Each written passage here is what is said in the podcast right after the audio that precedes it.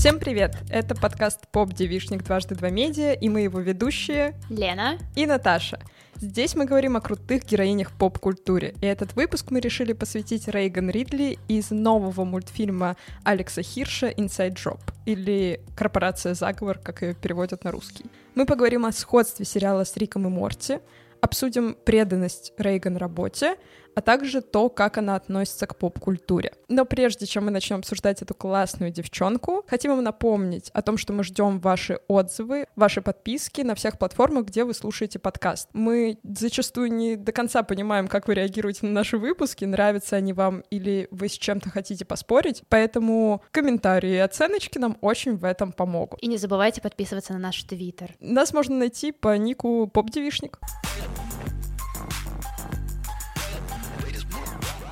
Лена, расскажи, как тебе мультсериал? Начать стоит с того, что я его очень сильно ждала, Мгм. и поэтому я как будто бы заочно его любила, потому что я обожаю Хирша, и мне казалось, что он не может сделать плохо или даже средненько, он сделает идеально. И, наверное, за счет этого я сильно завысила свои ожидания. И в итоге я будто бы немножечко не разочаровалась, но просто испытала намного меньше эмоций, чем я ожидала. Мгм. Мне понравился этот мультсериал. Мне понравилась главная героиня настолько, что я ухахатывалась из-за некоторых кадров, из-за некоторых сцен. Но вот после самого мультсериала я будто бы такая села, а, ну вот это все, это хорошо. Некоторые вопросы действительно заставляют задуматься. Мгм. Как будто бы, да, за счет того, что я ожидала от этого настолько большое открытие этого года, я сама себе испортила впечатление. Стоит отметить, этот сериал не только Алекса Хирша, но и Сион Такеути, и я так понимаю, вообще ее заслуги в этом сериале на самом деле больше, хотя его М. часто подают именно как сериал Алекса Хирша,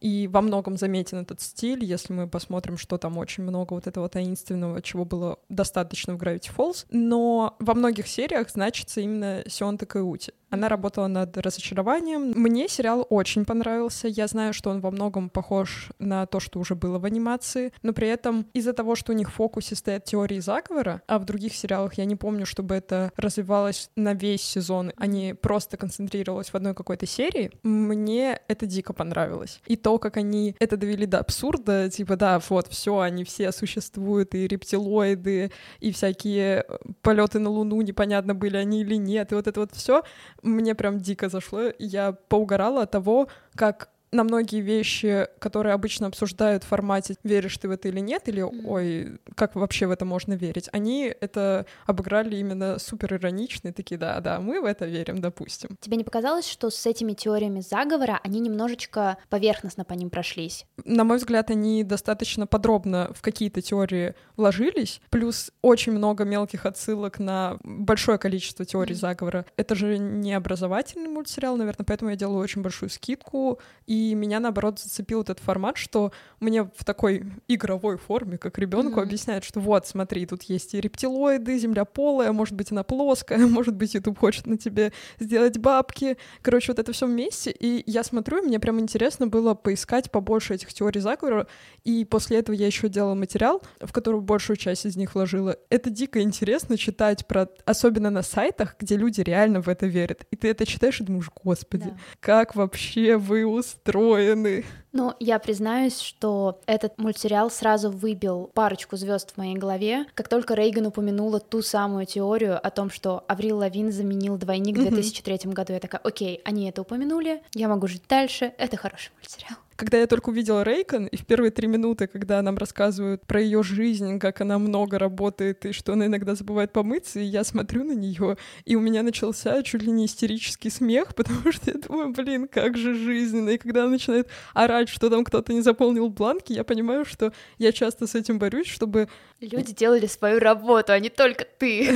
Да, и чтобы даже когда я вижу, что кто-то что-то не делает, чтобы я не лезла, чтобы я сосредотачивалась на себе, это не мое дело, вот это все, но вот этот крик ее насчет бланков, он настолько во мне отозвался, я прям хохотала на этом моменте, поэтому мне кажется, тем, кто знает, что такое трудоголизм, причем не всегда здоровый, им точно в какой-то степени зайдет мультсериал.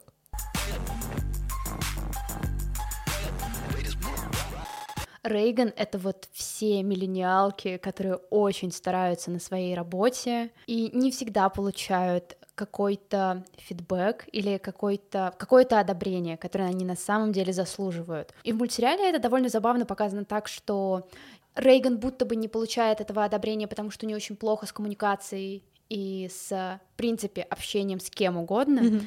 Как мне кажется, вот мы называли Туку и Берти неидеальными миллениалками, и вот примерно в эту же группу наверняка входит Рейган. У нее есть проблемы с дейтингом, у нее есть проблемы с родителями. При этом она пытается в своем виде, но пытается. Поэтому все, я жду кроссовер. Э, Тука, Берти и Рейган.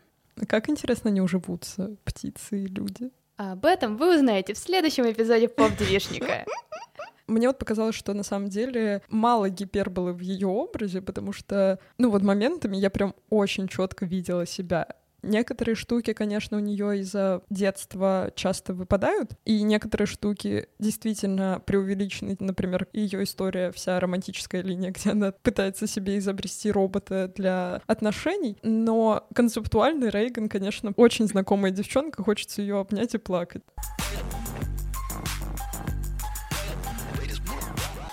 Очень знакомая и болезненная частичная ситуация — это то, как Рейган недооценивают на работе.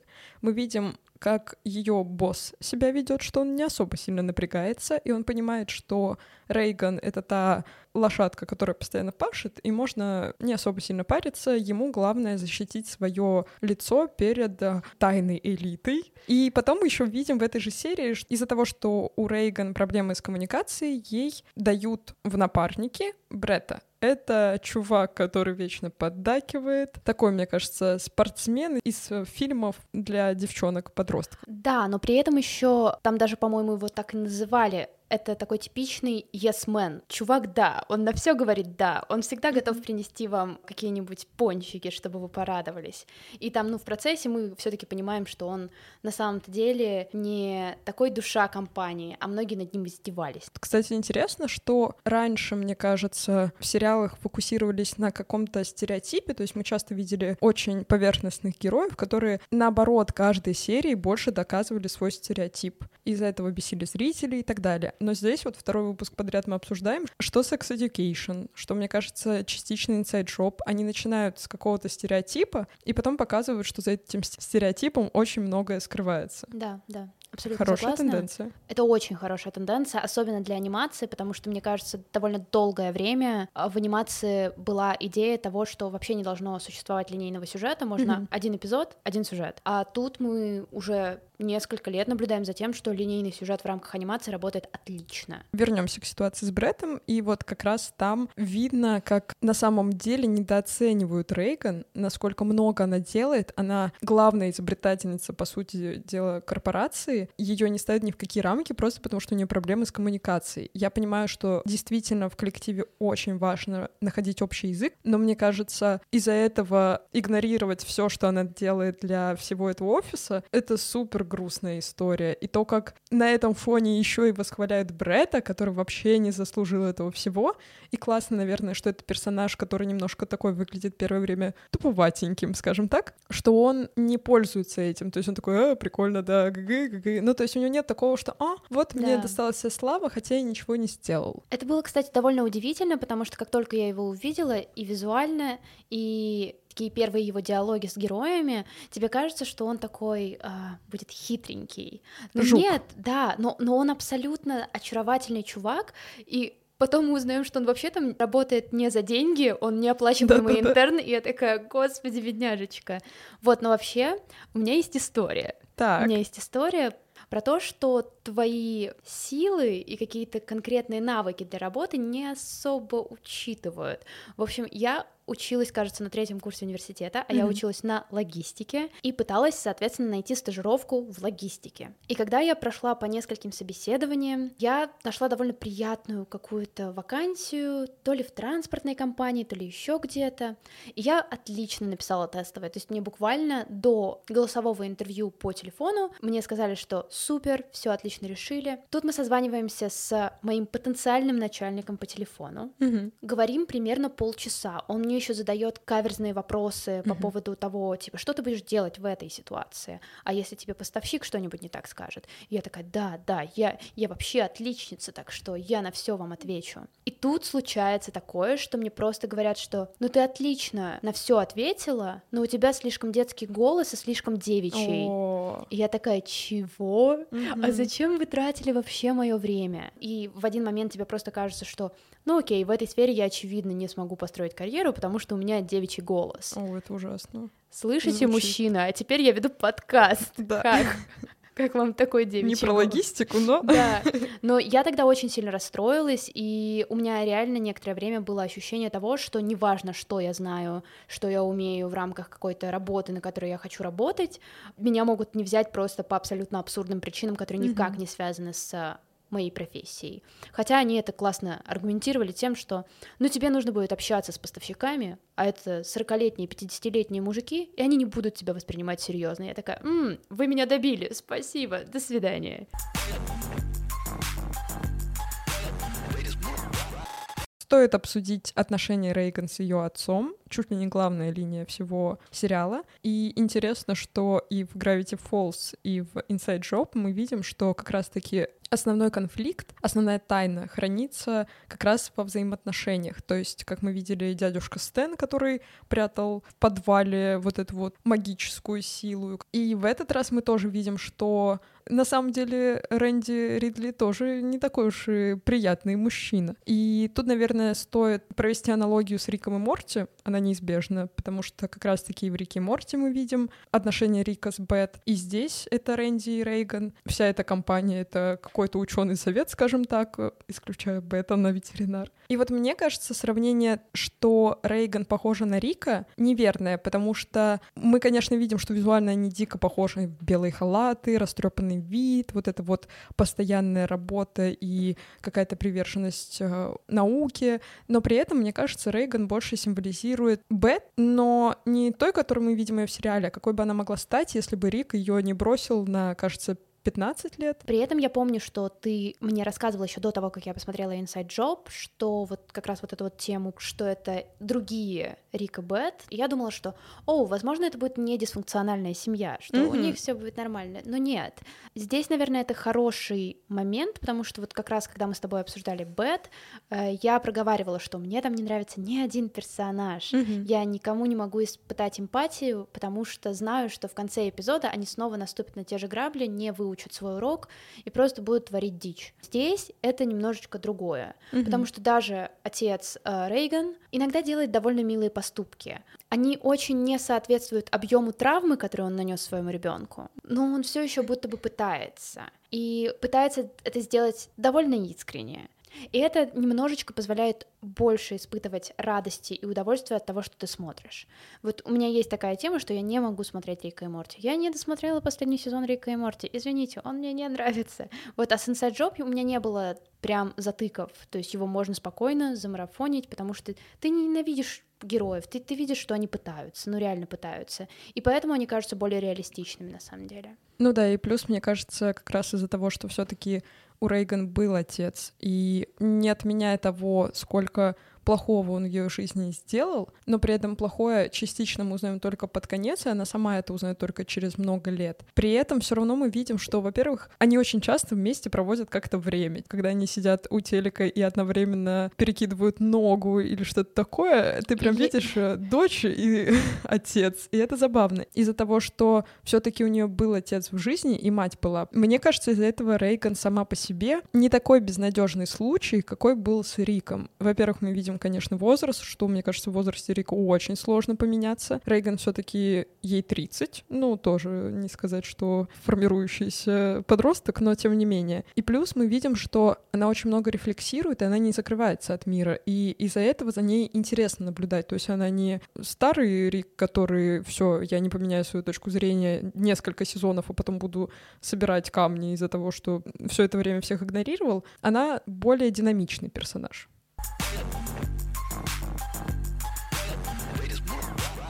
И, разумеется, в рамках истории Рейган не обошлось и истории про дейтинг и отношения. Был конкретный эпизод, где компания, где работает Рейган, покупает что-то похожее на Тиндер. Угу. Пока мы не перешли к самому дейтинговому приложению, угу интересно, что вот они как раз не игнорируют в целом ее романтическую линию, но при этом не тянут ее через весь сезон. Они да. просто концентрируют на одной серии, ну там на двух. И дальше все про это нет никаких историй. Это здорово, потому что сюжет вообще не про отношения. Мне кажется, мы несколько раз за прошлый сезон отмечали конкретных героинь, у которых не было все завязано на истории отношений. Mm-hmm. И это всегда очень классно, потому что крутым героиням не нужны романтические линии, чтобы быть полными, крутыми и интересными. Вот. Ну и лично для меня весь этот эпизод про дейтинг был очень важным и нужным, потому что в течение довольно долгого времени я активно сидела в дейтинг-приложениях, mm-hmm. и вот эта идея найти свой идеальный матч, которая у Рейган дошла до того, что она буквально создала себе робота идеального матча, да. она всегда немножечко мешает в процессе как раз поиска кого-то в приложениях, потому что у тебя есть какие-то высокие стандарты, угу. и даже если на общении в переписке человек совпадает по этим высоким стандартам, абсолютно не факт, что когда вы встретитесь, вы реально будете на одной волне. И то же самое, что если ты иногда даешь себе как-то поэкспериментировать и попробовать сходить на свидание с парнем или девушкой, которые типа абсолютно не твой тип, то иногда такие случаи могут реально удивить угу. потому что человек оказывается супер интересным в реальной жизни, и он просто в переписке такой. И, в принципе, наверное, вся история Рейган, она довольно хорошо описывает желание и страх, возможно, mm-hmm. даже миллениалов перед, ну не перед отношениями, а, возможно, перед тем, что ты придешь и зря потратишь время, человек окажется каким-то грубым или что-то еще произойдет, так почему бы не просто взять и сделать классного себе чувака или девушку, чтобы с ними сходить на свиданку? Да, это будет робот. Ну и что, собственно, такого, а? Есть ли у тебя какие-то истории, которые, не знаю, отозвались, когда ты смотрела все, что происходило с Рейган? Я какое-то время тоже сидела в Тиндере и во всех вот этих вот дейтинговых приложениях. У меня сформировалась своя гипотеза, что это не работает, потому что, например, в любых отношениях я обычно черепаха. То есть мне надо очень много времени. Ниндзя? Конечно, черепашка ниндзя, да-да-да. Вот, и поэтому в обычной жизни, ну, то есть, исключая случаи знакомства в какой-то дейтинговой штуке, я обычно очень долго присматриваюсь к человеку в идеальном варианте. То есть мне очень важно посмотреть на человека вне зависимости от того, как он ко мне относится. Увидеть, как он не старается для меня, потому что, мне кажется, первое время, когда вы влюблены, и у вас очень много желания проводить время друг с другом и показать себя с лучшей стороны, сложно судить о человеке. И поэтому, когда я с ним общаюсь вне зависимости от наших, от нашего статуса, то есть встречаемся мы, друзья, мы знакомые, я лучше всего его узнаю. И тогда уже то, кем он мне приходится, приходит само собой. То есть оно само такое, вау, ты мне нравишься, или ой, блин, нет, только не ты, условно. Поэтому дейтинговая история, когда ты в один вечер должен из себя слепить идеальную какую-то версию себя, потому что стараешься не показаться мудаком, тупым или еще что-то такое, она мне не очень подходит. У меня был опыт, все эти свидания заканчивались очень плохо. У меня есть такая история, если это слушают мальчики, с которыми я ходила на дейтинговые свидания, простите меня, пожалуйста, но я всегда прошу своих подруг позвонить мне минут через 30-40, узнать, как у меня дела. То есть, во-первых, удостовериться, что я пошла гулять не с маньяком каким-нибудь, mm-hmm. потому что женщиной быть сложно. И, во-вторых, понять, э, хочу ли я вообще оттуда слинять. Я либо отвечаю то, что, ой, мне некогда разговаривать, это значит, что все окей, либо я такая, ой, блин, прости, у меня подруга забыла ключи от общаги, или у нее там какая-то проблема, я все, пока, прости, пожалуйста. И вот из всех свиданий у меня было одно супер удачное, и все остальные шли не очень хорошо, и я каждый раз сливалась. Наверное, это из-за того, что у меня в приоритете дружба и какие-то просто теплые человеческие отношения, и если этого нет, то на каком-то другом своем образе или симпатии я не могу выстраивать отношения. На самом деле у меня есть довольно забавная история, очень так. короткая, которая сейчас, наверное, хорошо сойдется с локдауном, чтобы, может быть, кто-то нашел плюсы локдауна.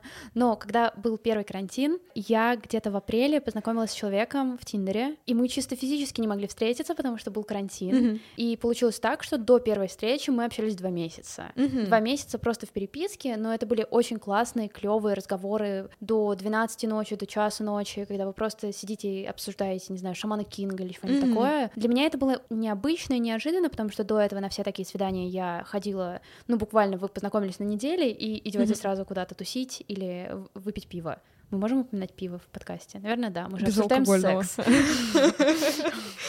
В итоге вышло так, что первая встреча была очень-очень крутой, потому что мы уже очень хорошо друг друга знали.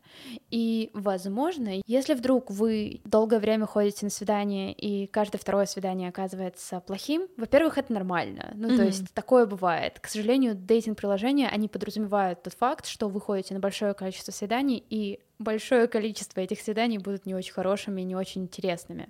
Вот, но, возможно, просто повысить, увеличить то время которое вы тратите на то, чтобы узнать человека получше, это хорошая идея. Но опять же, типа, есть куча профайлов, которые меня страшно бесит, где написано, что я не люблю долго общаться. А как я тебя узнаю? Зачем мне тратить время на встречу с тобой, если ты не любишь общаться?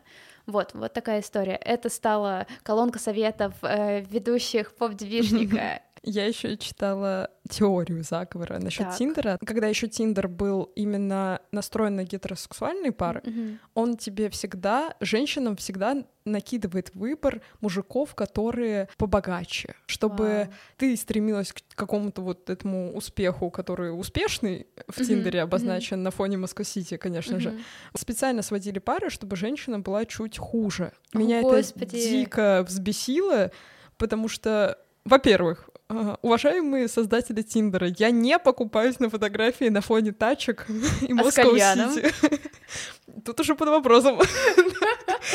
И поэтому я не знаю, какие девушки там сидят. Я видела только профайлы своих подружек и свой собственный. И но потому, сколько там вот таких вот мужчин, вот этих богатых, mm-hmm. успешных, реально я понимаю, что, наверное, для них есть своя аудитория женщин. И это супер грустная, мне кажется, история про то, что это скорее как будто бы ищут папиков. Это же не то, как на самом деле себя заявлял изначально Тиндер. То есть это очень сильно сужает вместо того, чтобы в целом знакомить людей, ты знакомишься для определенного формата отношений. На самом деле есть очень классное видеоэссе, в mm-hmm. принципе, про историю дейтинг-приложений, и сейчас же их, ну, огромное количество. То есть, понятное дело, Тиндер — это самый популярный, ну, то есть буквально есть печально известный дейтинг-сервис Эшли Мэдисон, на mm-hmm. который идут люди, которые хотят изменить. Вот, есть uh, Christian Mingle, это знакомство для христиан. Очень странно звучит. Зачем Более того, писать? у меня здесь есть попкультурное упоминание по Christian Mingle, то есть по приложению есть фильм. Mm-hmm. Есть фильм, он очень плохой, но как бы так. посмеяться, посидеть нормально. Расскажи, были ли у тебя случаи, когда с тобой вот в какой социальной сети или в приложении с тобой знакомились, и это выглядело кринжово. Мне кажется, тебе, как и ко мне, очень часто пишут подписчики паблика дважды два. Ага. Я здесь не усмехаюсь, если что, то есть, наверное, для кого-то это работает, но для меня это не работает, но mm-hmm. когда мне пишут ВКонтакте, а мне пришлось открыть переписку ВКонтакте для того, чтобы мне писал кто угодно, потому что мой психотерапевт не у меня в друзьях, mm-hmm. и ему нужно напоминать мне о наших э, сессиях. Вот, и ко мне иногда, типа, стучатся люди с э, запросами, типа, «Привет, го мутить». Последний раз это было с чуваком, у которого даже нет фотографии на странице, и там... Ты не любишь закатки? Я не понимаю. Там картинка Наруто, и я как ага, бы ну... не сильно сильно, не сильно против такого. Ты отказала? Вот. Э, я, я ничего ответила, не ответила, я ничего не ответила. Ну вот чтобы прям кринжовый, кринжовый был, но я его не буду рассказывать. Хорошо. Он очень такой... Нет, я не буду его рассказывать, потому что потенциально человек, который это слушает, может... Передаем тебе привет, человек, который э, кринж. Причем, мне кажется, сейчас могли подумать о себе несколько человек сразу. Ага, ну, мне очень кринж. жаль, мне очень жаль. У меня был случай, когда ко мне подкатывали на Авито я продавала. Что? Хочешь купить этот шкаф? Типа такого, я продавала холодильник. Но так как я считаю, что как раз анонимная история — это плохая история для человека, который пытается продать холодильник. Причем я на самом деле не понимаю, как я его пыталась продать. Это уже был карантин, В мою комнату никто не мог заходить. Даже я не могла зайти на какое-то время долго. Но я пыталась его продать. И мне написал чувак на Авито, у меня там была аватарка, где я красивая, потому что зачем мне ставить То есть любая фотография, Наташа? Ой, ну перестань. Он написал по поводу холодильника сначала. Да, знаю, я вас сейчас спросите какие-нибудь общие вопросы, и потом все равно его не купите. И потом мне сказал, что я красивая. Угу. Я такая, спасибо. И холодильник у вас тоже красивый. Нет, холодильник он не похвалил, к сожалению. И после этого спросил, есть ли у меня молодой человек. Я спросила, как это связано с моим холодильником. И он мне предложил открыть Авито знакомство. О, господи. И я так ржала, когда он все это писал. Прости, чувак, если ты это слушаешь, если ты все еще за мной следишь.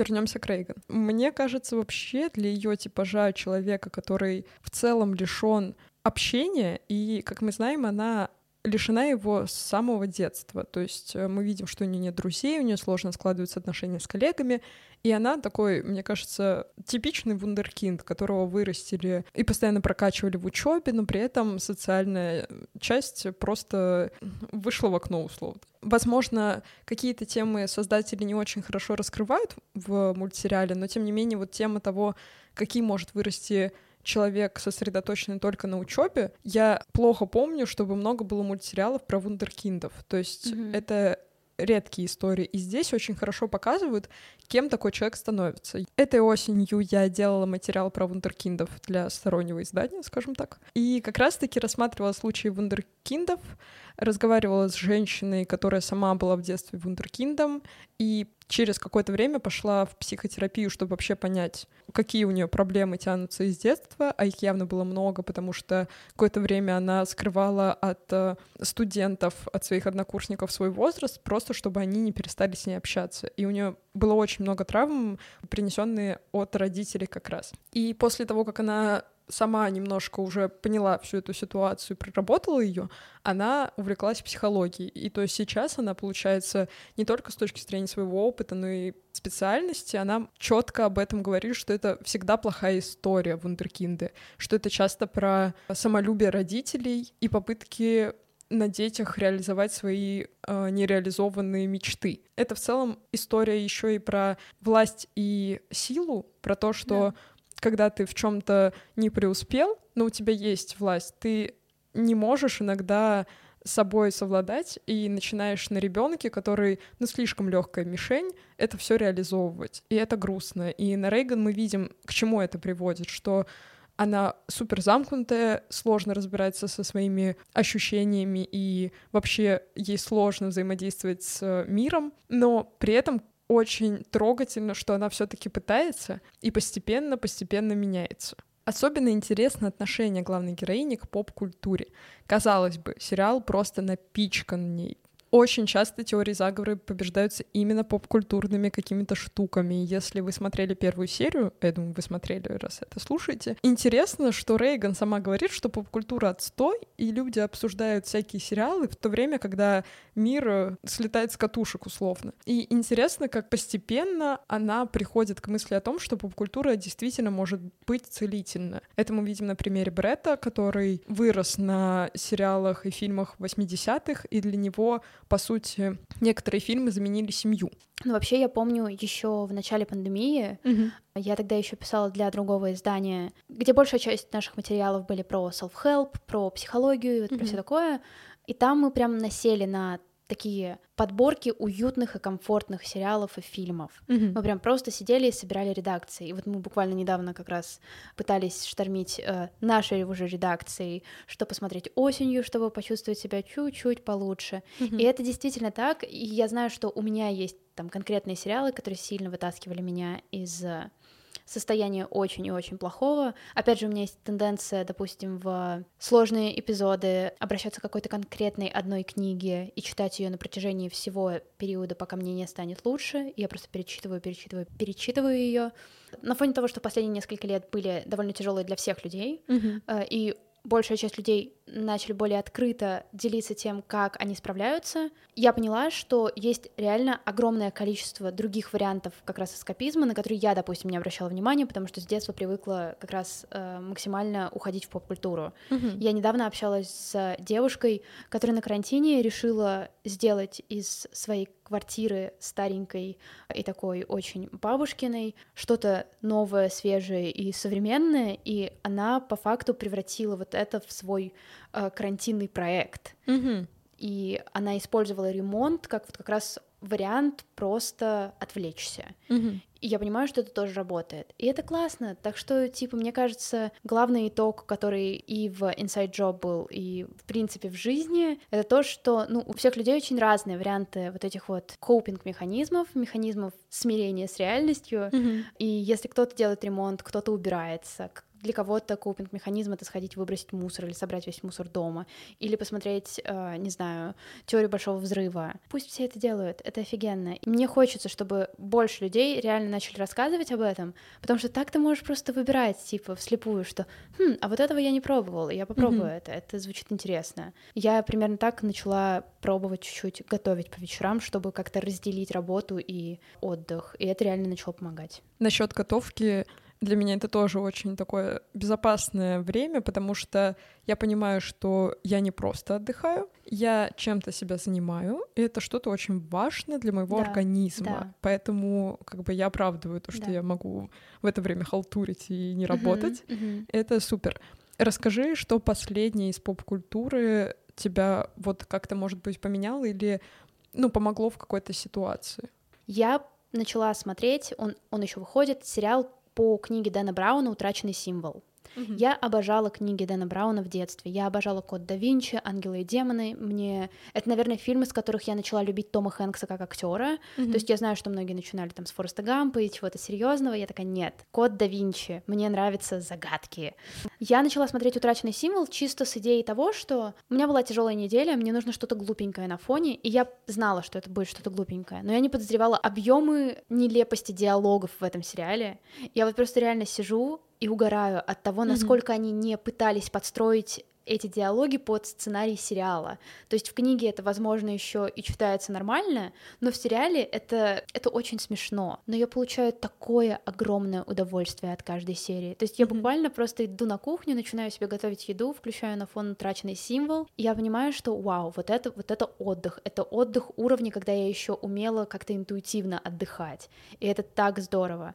Наверное, мне сложно сказать, что прям поп-культура в какой-то момент меня вытаскивала и что-то конкретное переворачивало мое сознание. Но частенько, я, когда хочу разгрузиться, я могу что-то включить и понимаю, что сериал меня как будто бы немножко обнимает. То есть мне супер комфортно, безопасно, и я могу ни о чем другом не думать. То есть тишина в моей голове, которая обычно заполняется мыслями, она сейчас заполнилась каким-то сериалом. Но мне очень помогали рассказы Славы С. У, Это прям супер, да. Мне очень грустно, что он, кажется, в том году умер, Да, да. потому что я с нетерпением ждала его новых книг, и когда они выходили, я их прям покупала почти сразу, то есть я следила за ним. Кто не знает Славу С, это автор, который пишет дико смешные рассказы. Коротенькие, да. страшно коротенькие. У него есть длинные повести, но мне кажется, он в коротких рассказах намного лучше, Мгм. Потому что длинные, они немножко затянутые местами, местами с какой-то моралью, которая не очень сочетается с его образом, который вот в мелочах умеет рассказать про народность, про общество, вот это немножко размывается. Но короткие рассказы мне настолько заходили, что я в какой-то момент, я его начала читать в университете, и я заставляла себя откладывать эти рассказы на скучных лекциях, потому что я как-то даже засмеялась вслух, потому что я не смогла сдерживаться. И вот сейчас я думаю его перечитать, потому что он очень хороший, прям вот максимально. Я пыталась читать похожих авторов, типа даже того же Цыпкина, который тоже Мгм. вроде как с юмором подходит к жизненным бытовым ситуациям, но мне кажется, у него больше такой иронии и глубины, а вот у Славы С ты иногда прям можешь очень сильно расслабиться и получить искренние классные эмоции.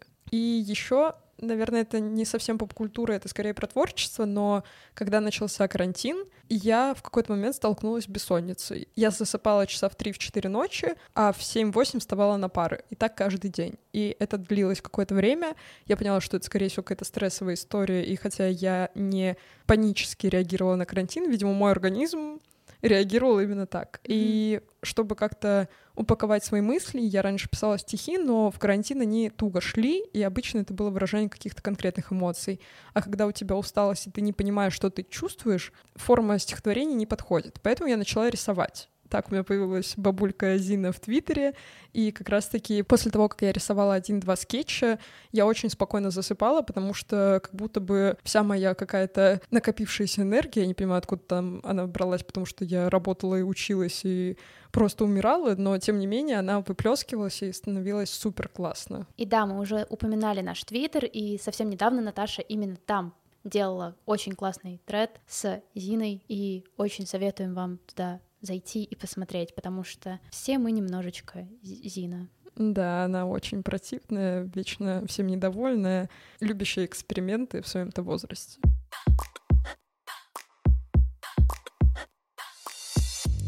У нас получился вот такой вот терапевтичный выпуск. С вами был подкаст «Поп-девишник» и его ведущие Лена и Наташа. Нас можно слушать на всех подкаст-платформах, где вы привыкли слушать свои подкасты, в том числе на Spotify. Там совсем недавно наконец-то появилась опция прослушивания подкастов. Не забывайте оставлять отзывы, писать нам в Твиттере, а, в том числе писать нам в Телеграме, а точнее записывать голосовые сообщения с историями о том, какие героини повлияли на вас в детстве или все еще на вас влияют. Мы обязательно включим ваш ответ в следующих выпусках, а заодно немножечко его обсудим. И на этом все. До следующего выпуска. Пока-пока. Пока. -пока. Пока.